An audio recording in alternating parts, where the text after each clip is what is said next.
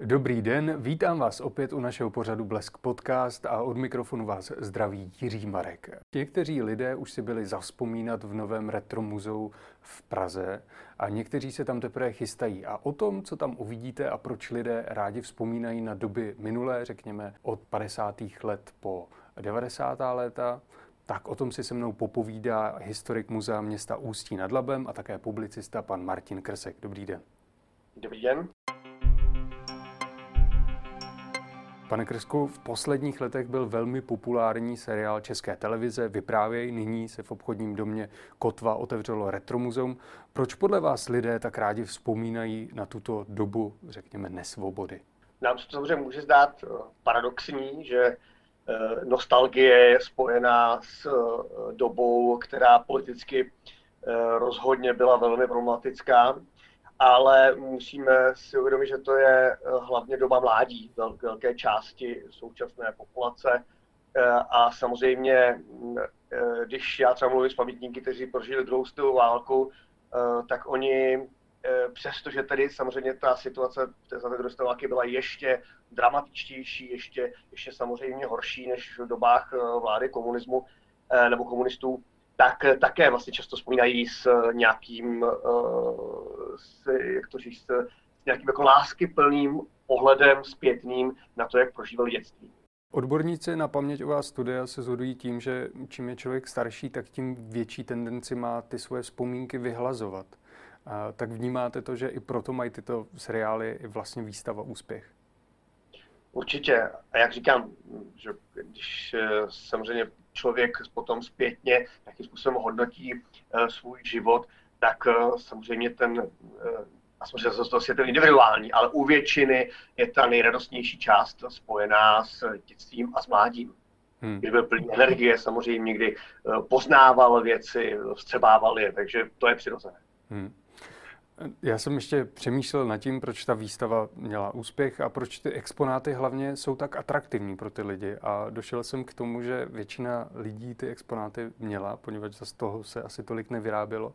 A je to pro ně příjemné si jako zaspomínat, vidět, vidět já nevím, takový obyvák jsme měli, koukej ta sedačka, tady ty židle, ta, tak s tím také souhlasíte? Určitě, my jsme e, měli v roce 2000 e, eh, 2014, 2015 jsme měli eh, u nás výstavu Jak se žilo za Husáka, u nás v muzeu a musím říct, že slovní spojení je, to jsme měli doma taky, anebo je, to ještě máme, eh, byly jako nejčastější reakce návštěvníků. Je to samozřejmě jako ta osobní vazba na ten exponát a to samozřejmě potom eh, z té výstavy dělá úplně jako jinou věc. Je to, je to že pak už něco privátní, to je, promítá se do toho vlastně zážitek, který tam ani třeba není v té výstavě vůbec přítomen. Mm-hmm. Otázka je také, v jaké míře se ty produkty vlastně vyráběly, poněvadž dneska mnozí pamětníci vzpomínají na to, že to nebylo dostupné, že se na to třeba dlouho čekalo. Tak já jako mladá generace si kladu otázku, co bylo v té době jako nedostupné zboží, na co se dlouho čekalo třeba. No, když to zjednoduším, tak skoro na všechno. Eh, eh, to hospodářství fungovalo velmi problematicky eh, bylo plánované, samozřejmě nedokázalo pružně reagovat na, na potřeby trhu, na zájem eh, těch, eh, těch zákazníků a vlastně to byla taková jako nemoc, kterou i ten, i ten systém přiznával. Když prostě byly nějaké články v novinách, které byly kritické, řekněme jako v úvozovkách kritické, tak eh, nejčastěji právě kritizovaným eh, jevem bylo to, že ty věci vlastně není možné normálně koupit, nebo že je možné prostě, že prostě člověk na ně musí dlouho čekat, nebo že musí nějaké známé a někde takzvaně pod pultem, což je úplně výraz, který vlastně vznikl a tu dobu, dobu uh, charakterizuje. Pod pultem něco koupit, to znamená koupit něco bez známého, nebo známého známého, nebo za úplatek. Prostě to, že on vlastně neudělá žádnou jinou věc, jenom že mu to zboží přijde na sklad a on ho nedá do volného prodeje, nebo ho dá jenom, jenom, jenom část. Zbytek se schová takzvaně pod pult a už ho dává jenom těm eh, vybraným, těm, kteří buď eh, mu zaplatí nějakou službou, eh, nebo jsou to kamarádi, anebo samozřejmě za to přímo dostane, dostane nějaké finanční plnění výplatek, můžeme říct naprosto jednoznačně. Samozřejmě i to byl um, problematická, problematický jev, který byl i trestný v té době a byl i občas samozřejmě postihován. Mm-hmm. Ale kdybyste přece jenom mohl jmenovat nějaké konkrétní výrobky, například auta, o těch se často mluví, nebo banány, nebo něco, co není zas tak často jako známé? Mm-hmm. No jasně, jsou, jsou samozřejmě známé ty případy, kdy se, se chodilo e, na auta e, čekat, čekat přes noc, na pořadník samozřejmě takzvaně, že to znamená, že člověk se jako zapsal do nějakého systému a pak bylo, bylo, bylo přidělováno, pokud bylo samozřejmě. E, ano, banány se prodávaly e, jenom v určitém jako daném množství na člověka. Jo?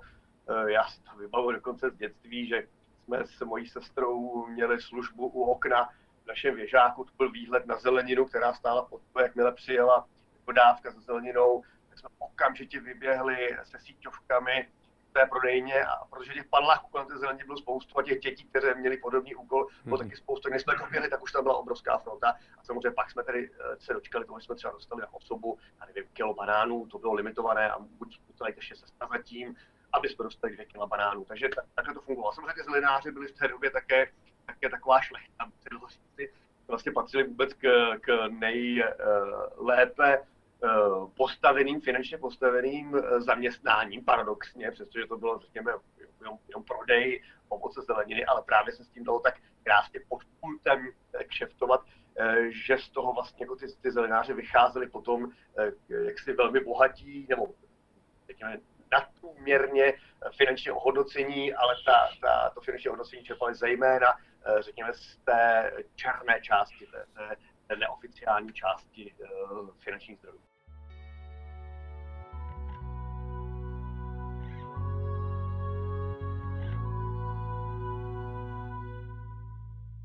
Také se k této době pojí mýtus, že Československo bylo velmi soběstačné a že všechno si, nebo víceméně všechno si vyrábělo samo. Je to pravda? Nebo tady byl přeci jenom nějaký dovoz? Eh, dovoz samozřejmě byl a byl mnoha třeba povinný v rámci tedy té takzvané, takzvané RVHP, Rady eh, vzájemné hospodářské pomoci, které byly združené té socialistické země, tak se vlastně jako nařizovalo, kdo co má vyrábět, uh, aby se tady ta výroba jednak se rozpílela do těch, do těch jednotlivých zemí, aby tedy se vyrovnávaly uh, nějaké ekonomické rozdíly. To znamená, že některé věci jsme třeba museli přestat vyrábět a, a, a, a nechat je vyrábět uh, prostě nějaký zahraniční podnik, Bulharsko, Rumunsko či Sovětský svaz a odtud, odtud potom ty věci nakupovat. Samozřejmě u nás spíš platilo to, že jsme byli Eh, zemí eh, vysoce strojírenskou jako a, a průmyslově rozvinutou ještě předtím, než, než to tady ovládli komunisté. Takže jsme opravdu jako měli, řekněme, eh, tradici, z které bylo možné dlouhodobě čerpat. Mm-hmm. Teďka mě napadla jedna možná na vás zákeřná otázka bez přípravy, ale často vidíme u starší generace že tvrdí, že za jejich éry, tedy době v socialismu, byly ty výrobky levnější, že se žilo levněji. Tak kdybyste měl vybrat nějaké výrobky základní, mléko, maso, vejce, tak byly skutečně levnější, než je máme dnes? Mm, nemyslím si, samozřejmě musíme poměřovat ty věci ve vztahu k, eh, k platu dobovému, ve vztahu k, samozřejmě k dalším nákladům. Třeba co bylo teda výrazně levnější, to samozřejmě byly, byly náklady na bydlení to byly samozřejmě nájmy, uh, energie, to, to, to, to rozhodně. Ale co se týče potravin, tak potom ve vztahu k těm dalším nákladům a k výši platu, tak tam uh, ten rozdíl, uh, když jsme se podíváme dnes, nebyl takový. A um, vlastně samozřejmě také, řekněme, ten, ten rozptyl těch výrobků, těch sort nebyl velký. Třeba právě třeba ten klam, když se mluví o kvalitě potravin dobách socialismu, ano, tak ta byla standardizovaná, Uh, ale dneska si můžete koupit samozřejmě kvalitní, dražší, uh, nebo tu standardní za nějakou průměrnou cenu, anebo potom ty nekvalitní levné. Že? A potom samozřejmě srovnáte ty nekvalitní levné uh, potraviny současné s kvalitou standardní potraviny socialistické, tak samozřejmě dojde k srovnání, že, že potraviny byly v té době, v té době kvalitnější. Mm-hmm. A co se týče výrobků, tak byly kvalitnější, poněvadž moje maminka má doteď fans éry minulé, využívá ho, mixer ještě do nedávna fungoval, tak byly opravdu lepší ty výrobky. když se podíváme na, jako, jakým, záleží to, když si podíváme pohledem. Když se mhm. podíváme pohledem těchto socialistického bloku zemí, tak rozhodně. Tak jsme skutečně byli zemí, která vyráběla v rámci toho bloku ty nejkvalitnější výrobky. Ještě můžeme říct společně s NDR, jak už jsem říkal, tady byla opravdu velmi kvalitní základna průmyslová, zejména strojírenská, ještě před tím rokem 48, kdy ovládli zemi komunisté. A z této základny se samozřejmě čerpalo, to znamená nejen samozřejmě ta základna strojního vybavení, ale také ta základna těch lidských sil, těch, těch jaksi vzdělaných dělníků, samozřejmě šikovných konstruktorů a tak dále. To znamená, ano, z tohle hlediska tady, tady samozřejmě se vyráběly kvalitní věci, eh, které byly oceňované v těch jiných socialistických zemích, protože eh, dlouho vydržet. Co se týče samozřejmě vůbec eh, život, a samozřejmě, ale můžeme i stejně říci, ale když se podáme se západem, teď bychom vlastně dostali na ten západ, tak samozřejmě ten západ měl zase tu jako širší plejádu těch výrobků. Tam se si mohli koupit kvalitní výrobek, který eh, by jistě a možná slouží stejně dlouho jako socialistický fen či socialistický mixer, tedy výrobek z té doby, ale samozřejmě si mohli koupit levný uh, výrobek, který jeho životnost eh, byla výrazně kratší. Můžeme říct si vlastně, že to, co zažíváme my dneska, v, teda dneska už, už vlastně 30 let, před 30 mm-hmm. let, tak ten systém prostě fungoval na tom západě. A, je to, a je to stejné, že když opravdu dobře investujeme Eh, do, do nějakého kvalitního výrobku eh, s vyšší cenou, tak, tak máme ne záruku, ale samozřejmě máme určitou, určitou vyšší pravděpodobnost, že nám eh, vydrží déle. V tom socialismu prostě ten výrobek byl jenom jeden a my jsme si nemohli vybrat, jestli si koupíme kvalitní, anebo, nebo, a, dra, a drahý, anebo nekvalitní, ale my prostě byl jenom jeden, ten jsme si koupili a ten se vyráběl v nějaké standardní kvalitě a ano, můžeme říct si, že ta, že ta kvalita toho zboží v té, v té době uh, nějaký standard uh, musela dodržovat. Mm-hmm. Měl jsem otázku, jaké výrobky té doby byly na špičkové úrovni, ale trošku ji upravím. Co Češi nebo Čechoslováci vymysleli, stvořili, že to bylo na skvělé úrovni? Myslím tím i třeba design nebo umění, tak jako mm-hmm. celistvě. No, vy jste, tu, eh, vy jste trošku na začátku rozšířil trošku to, to téma, eh, o kterém se, se bavíme, téma té výstavy, která teď momentálně je je v, v kotvě, tak to je zúžené na retro, tedy těch 70. 80. let. Vy jste mluvil už o, o věcích od 50. let a 60. let. Eh, tak kdybychom to zarekli ze široka, tak samozřejmě můžeme říci, že třeba eh, na špičkové úrovni eh, jsme byli v třeba vývoji motocyklů, kdy jsme měli skutečně velký náskok. Už za války byla tady něco vyvíjen motocykl Pérák, který byl pak modifikován do motocyklu lidově zvaného kejvačka právě podle třeba naprosto jak si tehdy unikátní konstrukce kivné uh, zadní, uh, zadní vidlice, kterou pak převzali Japonci, můžeme říct od nás. Jo. Problém byl ten, že ten motor který byl vyvinut pro jeho Pérák, jsme, jsme jako Československo dávali do motorek ještě v 70. letech. Prostě eh, tady se jako dlouhou dobu prostě čerpal ten, ten vývoj, technický vývoj nebyl eh, nějak extra progresivní, protože tady vlastně jako nebyl tlak, tlak trhu. Ale občas ano, v těch 60. letech um, docházelo samozřejmě k nějakému prolamování, uh, prolamování těch, těch jako vazeb třeba na západ, Eh, zvali se i další designéři třeba že pro, pro designování uh, tuzemských automobilek, Tatrovky a Škodovky. Z toho pak samozřejmě vznikly v době normalizace, ale bylo to ze setrvačnosti, jaksi pokračující spolupráce, z toho vznikla třeba Tatra 613 nebo legendární favorit po tom 80. letech. Takže ty věci se děly, ale samozřejmě ten stát také uh, neustále jakoby chudnul, jo? vzhledem k tomu, že to hospodářství nefungovalo, nefungovalo eh, dobře to plánované hospodářství, tak vlastně to, na čem eh, z toho bohatství, z kterého se tady čerpalo 640 let, eh, tak to bohatství se postupně vyčerpávalo a samozřejmě tím zbývalo méně, méně investic do vývoje a do, do, tedy do, do, do, řekněme, udržování si té, té špičkové technologie, v které teda skutečně jsme jsme, jsme nebyli, nebo byli jsme na, na velké, velké výši technologické. No a pak samozřejmě problém byl ten, že se pak třeba honily různě devizy, devize za vyvážené zboží, a, a, ale to, co vlastně se nejvíc vyváželo, byly, byly suroviny bez přidané hodnoty, to znamená uhlí třeba nebo uran. To byly věci, které prostě, to, je to nejprimitivnější podnikání, které může nastat. To znamená to, že něco vyhrabeme ze země a aniž bychom s tím cokoliv Eh, udělali, jakkoliv přidali tomu eh, hodnotu, tak to prostě vyvezeme a prodáme. Eh, to je vlastně rabování přírodního bohatství, které bohužel v té době bylo také, také obvyklé.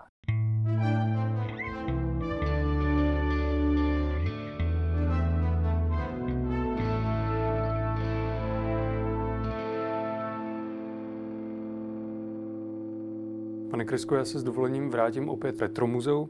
A tam jsem přemýšlel nad tím, když jsem procházel teda ty jednotlivé bloky, kdy jsme mohli vidět, jak to vypadalo tehdy v kuchyni, potažmo v jídelně, v obyváku, v dětském pokoji.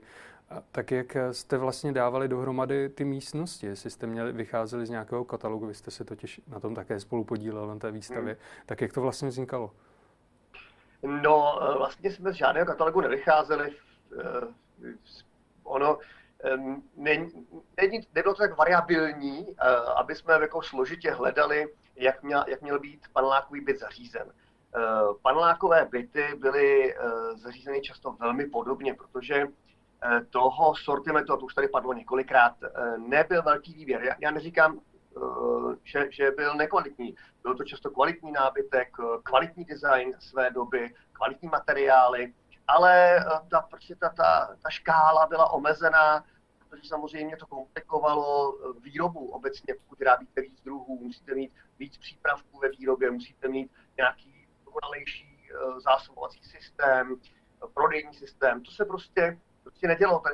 Lidé, když si chtěli koupit sedačku, tak měli na výběr buď teda eh, koupí to, co je momentálně na skladu, bez toho ani by měli jako možnost si vybrat, anebo měsíce čekali, eh, až tedy ta jejich eh, sedačka listina přijde a často se pak ještě dočkali, že stejně nakonec nebyla ta přesně taková, jakou, jakou si třeba objednávali, prostě byl i jen, velmi úzký výběr nějakých potahů a tak dále. Prostě eh, tohle to všechno limitovalo potom tu variabilitu zařízení bytů, takže proto, abychom ty místnosti rekonstruovali, tak jsme de facto spíše vlastně eh, využili toho, co, co, jsme, co jsme získali v rámci sbírkové činnosti, či nějakých darů a tak dále. A spolu jsme prostě postavili naprosto typický obyvák a každý se v něm našel. Jo. Přestože třeba neměl tu samou typ obývací stěny. Ale, ale vlastně jenom ten, ten typ obývací stěny, jak jako kusu nábytku, který fakt byl skoro v každé místnosti, teda v, každé, v každém obyváku, eh, v tom paneláku, tak prostě už ten charakterizoval ten prostor. Hmm. Je na té výstavě něco, pane Kresko, co pro vás bylo jako důležité získat, nebo je třeba nějaká vzácnost, když se na to koukáme z dnešního úhlu? Jo, jako, eh, jako muzejní instituce samozřejmě eh, se tomuhle období věnujeme i sbírkově, eh, podpisujeme ho. To, to, to období samozřejmě není černobílé, má, má samozřejmě mnoho, mnoho vrstev a nemůžeme ho třeba jenom jednoznačně odsuzovat. Bylo tam spoustu věcí, které hm, třeba by dnešní společnosti chybí pro změnu. Eh, já jsem kurátor sbírky techniky, takže samozřejmě mě nejvíc, mě nejvíc eh, zajímá technika. A eh, co třeba považuji za takovou jako pro mě poklad, je když do sbírek získáme nějaké obo, ob, dobové obaly, obaly dobových výrobků toho spotřebního zboží, protože obal je vlastně odpad. V principu tehdy žádná recyklace nefungovala, byť samozřejmě to obalové hospodářství bylo, můžeme říci, eh, výrazně racionálnější a ohleduplnější vůči prostředí než, než je dneska, ale eh, recyklace systémová neexistovala, kromě samozřejmě cirkulace vratných lahví. Takže prostě se ty věci normálně vyhazují. Ale vzhledem k tomu, v jaké době, o jaké době se bavíme, to byla doba, kdy, kdy se muselo velmi improvizovat, protože, jak už jsme si řekli, mnoho věcí se hůř mnoho věcí se vůbec nevyrábělo, takže eh, se vlastně v mnoha případech ten prázdný obal pak využíval k různým jiným účelům. A díky tomu tedy vlastně dneska uh, můžeme při těch různých akvizicích třeba starých bytů, kde se příliš neměnilo prostředí, žili starší lidé, tak nacházet obaly těch dobových výrobků, ať už sloužily jako květináče, nebo měly sloužit jako květináče, byly někde v zásobě, ať už sloužily jako dózy na šutíčko, nebo, nebo flašky na zavařování šťávy prostě, takže tyhle věci nám třeba vždycky udělají radost. Jinak samozřejmě jsou tam špeky na té výstavě, například tam eh, první myčka vyráběná ještě v době socialistického Československa, slovenský e, výrobek. Já třeba jsem do, do této výstavy, to příspěvek našeho muzea, nevěděl vůbec, že, že, že do socialismu došlo ještě třeba na výrobu takového, takového domácího spotřebiče z exkluzivních věcí, které zase zapůjčili kolegové eh, z jiného muzea, eh, myslím, že to je kolegů z Národního muzea, je třeba eh, odposlouchávací zařízení, které používala STB, které je maskované jako, jako takový luxusní velký zapalovač. Takže uh, jsou tam, jsou tam, jsou tam špeky, ale jak říkám, mě třeba baví ty věci uh, všední spotřeby, které vlastně nejsou eh, programově muzealizovány a když tedy po těch 30-40 letech od někud najednou vytáhnete, tak mají vlastně tu, tu eh, možná tu emočně tu největší hodnotu, protože se k tomu váže nějaký zážitek. A, a říkám, za mě třeba, za mě třeba, eh, mě třeba baví jako, jako, jako historika, kurátora sbírky, mě baví ty, ty dobové obaly. Hmm. Zrovna když jste zmiňoval tu myčku, tak já jsem tam zažil dvě náštěvnice, které obě na ní koukaly vyjeveně a jedna druhé se ptali, tu jsi to někdy viděla takovou myčku? A říkala, ne, neviděla, tak i náštěvníci jsou z toho překvapený. A možná jedna z posledních otázek, když teďka lidé mají doma asi různé předměty z té minulé doby, tak je něco, co má jako velkou hodnotu a ti lidé to třeba neví, že mají doma na půdě nebo v příborníku, ví kde, nějaký poklad. Ano, jsou věci, které už jsou vlastně z tohohle období skutečně sběratelskými špeky, eh, zejména se jedná o design, eh, takže věci, které, které, které mají eh, nějaké významné designéry za sebou, o čem se třeba, no to, jsou, to jsou věci třeba jako ohýbaný nábytek, je teď takové ty stěny květináčové, které, které v té době letěly Eh, a ohýbali se z překlišky, eh, tak to je, vím, že, že, že dneska třeba jako už vyhledávaný, vyhledávaný sortiment. Takže věci, které ano, spíš dneska z tohoto té doby jsou ceněné věci, které mají výrazný uh, charakteristický design uh, a vlastně to, a často tedy nebyly vyráběny v nějakých velkých sériích, takže to jsou, to jsou poklady a rozhodně uh, je uh, dobře nejdříve ty věci třeba prověřit, podívat se aspoň někde na internetu, než je člověk vyhodí a, a definitivně zničí, protože jednak to už dneska může tvořit hezkou, hezký doplněk v současném bytě, v současném designu. Já třeba takhle mám po své babice krásnou foukanou lampu, novoborské sklo, opravdu jako hezký čistý design, jsou to osmdesátky a, vlastně je to je to, není to vnímáno už třeba eh, těmi současnými generacemi jako nějaké retro nebo nějaký jako zapomenutý, zastaralý kus, ale už je to vlastně jako designový prvek, který, který, který šlechtí tu, tu, tu, ten interiér. Uh, o těch svítilech obecně musím říct, že ta svítidla z té doby uh, jsou také, také jako uh, výrazná, designově výrazná a, a zajímavá už vlastně jako dnešním pohledem. Pokud bychom se přesunuli ještě před výstavu Retromuzeu, to znamená 50. a 60. léta, tak to žhavě doporučuji si to opravdu prověřit, protože ty výrobky stojí tisíce korun. Mm. Poslední otázka, pane Kresku. Když lidé teda rádi vzpomínají na dobu 70. 80. let minulého století, tak zmiňují, že si tehdy dokázali pomoci své pomoci. Vidíme to na těch slavných chatách a chalupách. Mm, tak napadá vás, v jaké oblasti si dokázali lidé jako nejvíce pomoci, co, v čem byli hodně invenční? Hmm. E, ano, musím říct, že třeba tohle já považuji za, za pozitivní jev e, té doby, byť samozřejmě vynucen tou, tou situací. To znamená, že každý byl řemeslník, by se dalo říci, který si eh, doma ty základní práce, údržbové práce bytu, nějaké vylepšování si vlastně odváděl sám, anebo měl prostě kamarády šikovné, který za, kterým zase jako za nějakou protislužbu v jiné oblasti, v té, které byl dobrý on, vlastně si takhle jako pomáhali zájemně. Mě hrozně baví to takzvané domácké umění z té doby. Prostě ta Eh, řekněme, ten nedostatek třeba těch interiérových eh, eh, prvků jako na dozdobení, dozdobení těch bytových interiérů, těch takových těch bytových doplňků, co dneska jsou na to i speciální obchůdky, já tomu říkám obchůdky s blbostmi, jo, tak to tehdy samozřejmě vůbec neexistovalo.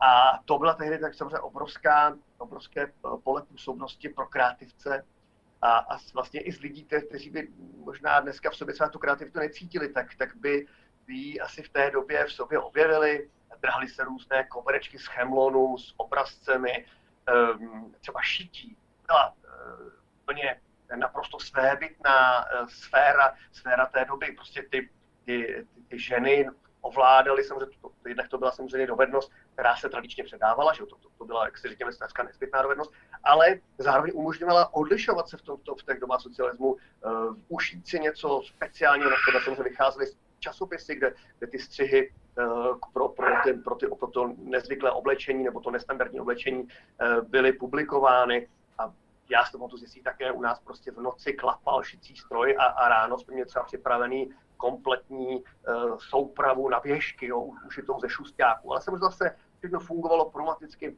přání třeba těch textilí, těch toho materiálu, na to existovaly samozřejmě speciální obchody, ale když chtěl člověk něco speciálního, už to zase eh, začalo být podpultové zboží uh, a, a, a problém. No. Samozřejmě ještě, aby jsme dostali u těch ženských prací, samozřejmě u mužů to platilo taktéž. Když se podíváte na ty různé obrázky, anebo nějaké reliefy, třeba typická, je, to drátové umění, kde se prostě ze svařovacích drátů se vytvářely různé obrazce. Bohužel samozřejmě to často jako nese takový punc kýče eh, ty věci. Byť byly eh, řemeslně eh, hezky zvládnuty, ale, ale samozřejmě řekněme, je to pořád kutilství. Jo, není, není to samozřejmě to, to vysoké umění, ale zase je v tom kus člověka. Jo? Když to člověk udělal sám a pověsil si to doma, tak, tak, tak to uh, rozhodně pro něj mělo jinou hodnotu, než třeba pro ty návštěvy, které, které, které uh, dejme tomu, uh, se orientovaly na, na nějaké jako jinou úroveň, úroveň umění. Tak to je, to je ano, velmi specifická záležitost. A je škoda, že vlastně se tahle ta věc vytrácí, protože, protože taková ta přirozená zručnost si myslím, že je velmi, velmi praktická. Já jsem to třeba ještě vyrostl, takže já mám doma dílnu prostě a a, a velkou část věcí si samozřejmě zvládnu opravovat, opravovat sám. E, problém je samozřejmě už s časem, jo, který zase toho je, e, což zase je rozdíl mezi tou dobou 70. 80. let a současnou dobou. Tehdy toho času prostě bylo opravdu jako hodně a často e, bylo možné ulovit ten čas i v průběhu pracovní doby, jo, že, tam vlastně jako nikdo se nepřetrh v té práci, protože vlastně ten systém takhle nastaven nebyl, nebyl nastaven na výkonnost, byť samozřejmě byly nějaké soutěže, brigádu socialistické práce a tak dále, ale a, a byl norm, byly normovači a tak dále. Ale samozřejmě ten systém jako celek nebyl nastaven na výkonnost, protože tam samozřejmě chybělo přirozené soutěžení, které sebou zase, které sebou nese kapitalismus, se s mnoha jako jinými negativními, negativními projevy, ale to je prostě věc, která z toho socialistického prostředí vypadla a samozřejmě to pak poznamenalo mnoho, mnoho eh, těch přirozených běžných odvětví. Hmm. A možná by stálo za to udělat také výstav, výstavu tady těch invencí a vylepšováků. A to byl historik Martin Krsek z Muzea Ústí nad Labem a také publicista. Já moc děkuji, že jste byl mým hostem. Mě také těšilo, i já jsem si vlastně mohl vzpomínat na dobu svého mládí tímto rozhovorem. Hmm. A vám děkuji, že jste vzpomínali s námi a pokud vás to zaujalo, určitě běžte na výstavu. Mějte se fajn.